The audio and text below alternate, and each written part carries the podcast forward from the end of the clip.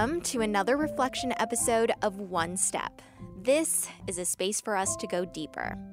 I'll be looking back on last week's episode and sharing my reaction and yours too. I'm your host, Ingrid Nilsen, and last week on One Step, I talked to Nitika Chopra, who's a leader in the wellness industry and speaks openly about living with psoriasis and psoriatic arthritis. We talked about one of my favorite topics right now body hair. And we also talked about Nitika's decision to publicly share parts of her that she used to hide.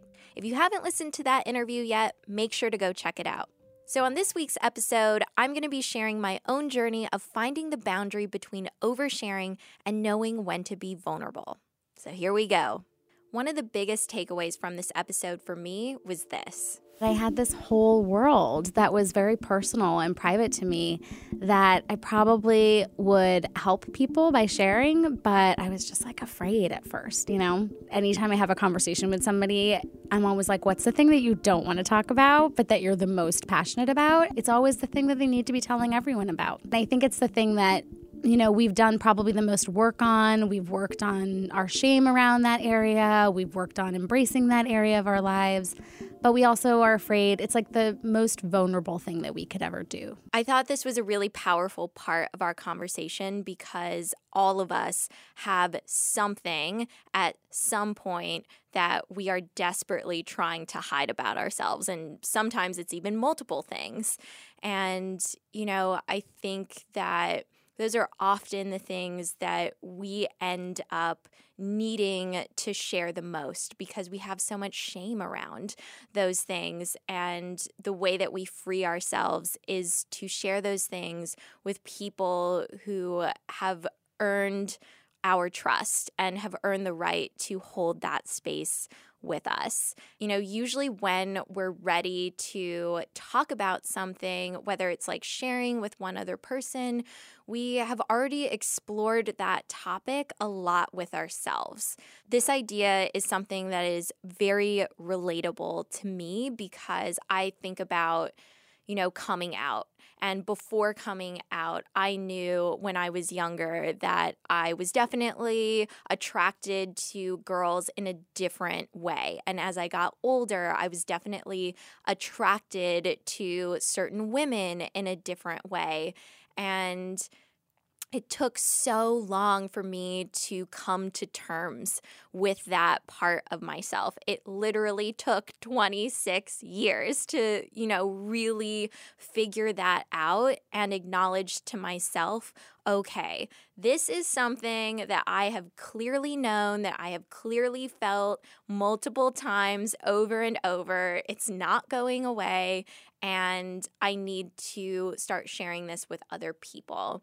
And then I opened up into a trusted circle of friends and started sharing that with them. And then it got to a point where it was like, okay, I've shared it with my trusted circle. And now I'm in this position where my job is public facing, and I don't think that I could move forward with the work that I'm doing without sharing this with this community that I have built online. Um, and we all know what happened after that. At least most of us do. I posted a coming out video.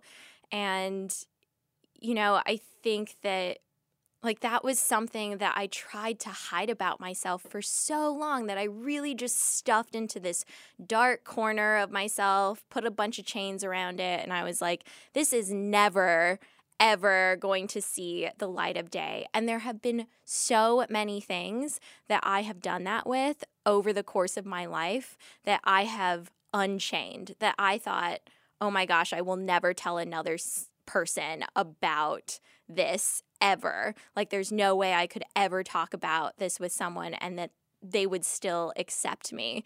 And it turns out I've talked about these things with other people and they have accepted me.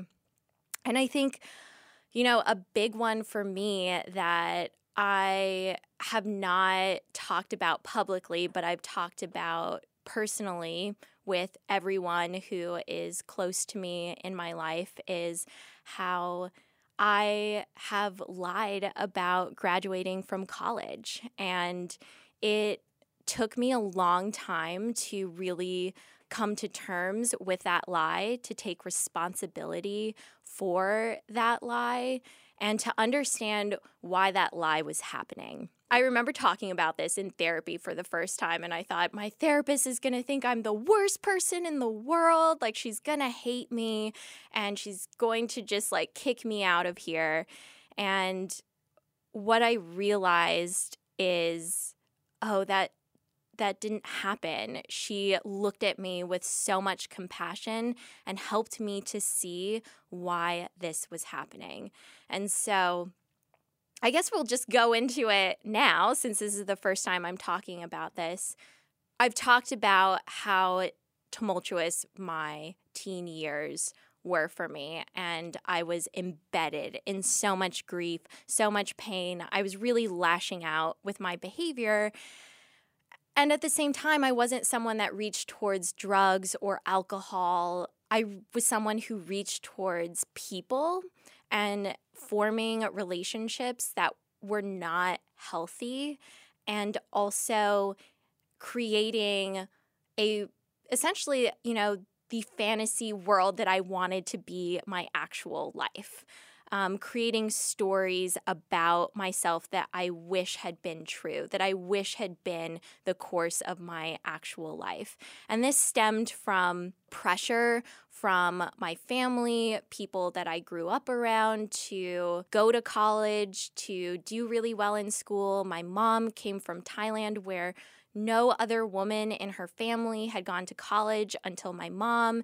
My mom not only went to high school and finished high school, but she went to college, finished college. She was working, which was completely different for her family setup. And she came to the United States and, you know, her stance um, a decade ago and more was I didn't come to this country for you to not pursue a higher education. But when I was in high school, there were so many things happening in my life that other students around me were not experiencing that really pulled me into isolation. My high school did not know how to work with someone who was experiencing sickness in the household where one parent was extremely sick. And then after my dad died, they didn't know how to handle a student who had just lost her father. So my grades really fluctuated, and I went from, you know, one semester having straight A's to then barely passing any of my classes. And I felt so much shame because I felt like I'm letting my mom down who is incredibly sick right now. And it's I'm still not even sure if she's going to survive. And my dad is dead and I'm letting him down. And he would be so upset with me when the reality is I really don't think he would have been, but that was the story I was telling myself. And, you know, I was watching people around me and how much value they placed on college. And there was always something inside of me, even before a lot of trauma had happened in my life, that could just never, I could never really picture myself in college and finishing college and going into an office place and like working in a cubicle, which is what my mom did. And after high school, I went to community college because my grades were not in a place where I could get into another school. And I also couldn't afford anything else. My mom and I and my grandma, who was still living at that time and living with us, had pretty much nothing. When my dad died, we were left with a bunch of debt. And my mom was incredibly sick, and I did not qualify for financial aid. My grades were not in a place where I could get any kind of scholarships. And I engaged in unhealthy relationships, which I played a role in that, definitely. And through those relationships, I just didn't feel better about myself. When you're in an unhealthy relationship, you're definitely not going to feel better about yourself. And the people that I continued to surround myself with kept telling me through actions and through words that I was stupid, that I was worthless, that I would never do anything with my life. And I went into a place where I was like, okay, I am going to create another path for myself. And that was the way that I coped with everything. I created this world where I did everything that everyone wanted me to do, where I was this good girl because everyone was telling me that I was bad and that there was something wrong with me and that I wasn't doing things the way that I should be doing them. Whether it was like I wasn't grieving right, I wasn't a good student, I wasn't what a young woman should be, etc., etc. I created this lie. And then I found myself making YouTube videos, and I was like, shit. I guess I'm just going to continue this because I don't know what else to do. I was in such a place of confusion and darkness when I started my channel. Looking back on that younger self, I am just like, oh my God, I don't even know how I saw clearly enough to even make a YouTube video. You know, I didn't know any other way to cope. Uh, drugs and alcohol were not, you know, what I reached for. Lying is what I reached for because I really wanted this this story, this other story to be true and my real story to not be true. And I wanted to hide the real story because I thought the real me was just too ugly and shameful and embarrassing and stupid to ever see the light of day.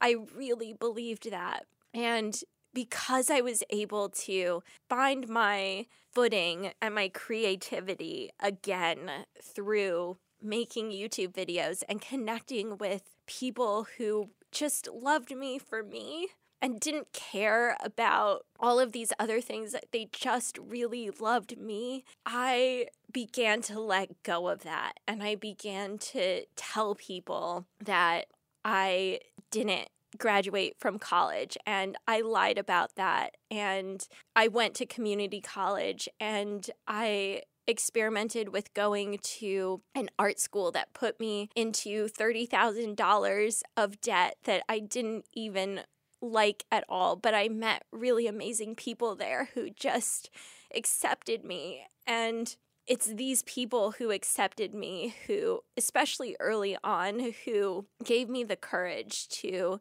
keep taking steps into my deeper, truest self. It's so interesting how people come and go from your life and you're not really sure why it happens. And then you are years away from the experience and you completely understand why they were put in your life. And so now I'm in a place where I tell people the truth about who I am when I meet them, and they know this story when they meet me. I told my closest friends, the people who are most important to me, who I had lied to, and to see the way that they just embraced me and didn't love me any less, but loved me more because I trusted them to tell them this part of my story was incredible. And you know, there's a lot more to this story than what I'm able to say right now. And I think when I'm ready, I will tell that story in the way that I feel like I want to tell it. But this is the bulk of it. And that was life changing for me to watch my friends just pull me closer and to also be making new relationships where this point comes where I very clearly see I could tell a lie about myself, but I'm going to tell the truth about myself. And every time I do, it feels scary right before, but it always feels better after I tell the truth of who I am. And I even tell people I lied about this part of myself and it was for these reasons. And it's just been incredible to see how even new people in my life have accepted that. I think about Erica and how I told her this story early into dating and how she just had so much compassion for me and it didn't stop her from loving me. It made her, at this point, love me even more. And it's one of the reasons why she loves me and one of the reasons why she wants to be with me. It's not a, I'm with you in spite of this. It's, I'm with you because of this, because this is part of you and I love you. Whew. I wasn't exactly expecting to tell this story, but it's what naturally came out. I had tried to tell it multiple times before, and it never felt quite like the time. I felt like there was still work for me to be doing around this. And now I'm in the place where I'm ready to let this story go and I'm ready to not be ashamed of it anymore. But this is something that I wanted people to know because this is my 10th year on YouTube. It's a big deal to me.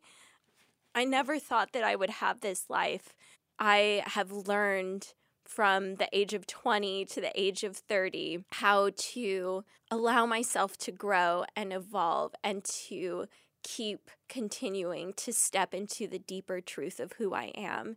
And I wanted to share this deeper truth with you. And I'm sorry if there's anyone out there who is upset or angered by this news because I understand that for people who have been watching me and following me for a long time, this might feel like a betrayal. You might be really upset with me. And I understand and I am sorry that I lied. I don't know who will understand and who won't. Your response is not within my control, but what is within my control is to tell the truth about myself, and that is the truth. I don't need that coping mechanism anymore, and I haven't for a long time, and I haven't used it for a long time.